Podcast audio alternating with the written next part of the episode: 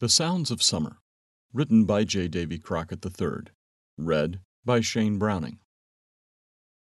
The sound of cicadas was deafening as I walked along a summer Sabbath morning, enjoying the breeze and collecting my thoughts after a busy and eventful week. I had so much to think about and was trying to make sense of it from a biblical point of view. Yet those cicadas were humming away so loudly it was hard to concentrate. As I walked along, it dawned on me that the sounds of summer are really an affirmation of a promise God made long ago, a promise that can help us keep our bearings, even when circumstances seem to go awry in ways that leave us doubting and confused.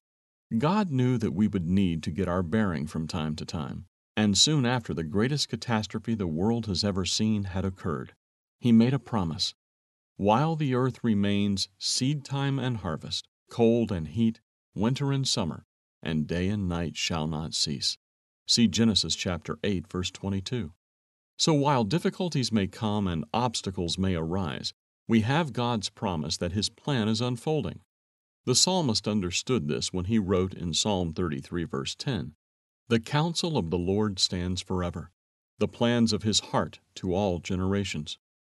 The prophet Isaiah wrote of God, "Remember the former things of old, for I am God and there is no other. I am God, and there is none like me, declaring the end from the beginning, and from ancient times things that are not yet done, saying, My counsel shall stand, and I will do all my pleasure.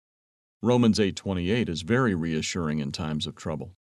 We know that all things work together for good to those who love God, to those who are called according to his purpose.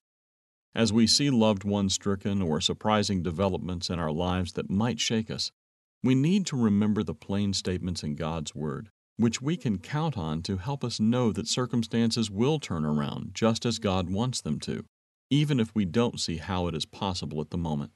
The Apostle Paul wrote of this eloquently in Romans 8, verse 38 For I am persuaded that neither death, nor life, nor angel, nor principalities, nor powers, nor things present, nor things to come, nor height, nor depth, nor any other created thing shall be able to separate us from the love of God which is in Christ Jesus our Lord. With these wonderful promises in mind, we can be prepared for the unexpected, the unthinkable, the upheavals and disruptions that we would prefer never to face, yet which can happen when we least expect them. Through it all, God will provide the strength, the guidance, and the answers that we need. Paul reassured us in Philippians 4, verse 13 I can do all things through Christ who strengthens me. In times of trouble, take a walk, and when you hear the sounds of summer, be encouraged and remember the promises of our loving God. With His help and guidance, we can and will make it through the difficult times that are sure to come. To learn more about those times ahead, read our booklet, Armageddon and Beyond. For an encouraging overview of the wonderful kingdom of God that will soon come to this earth, Read The World Ahead What Will It Be Like?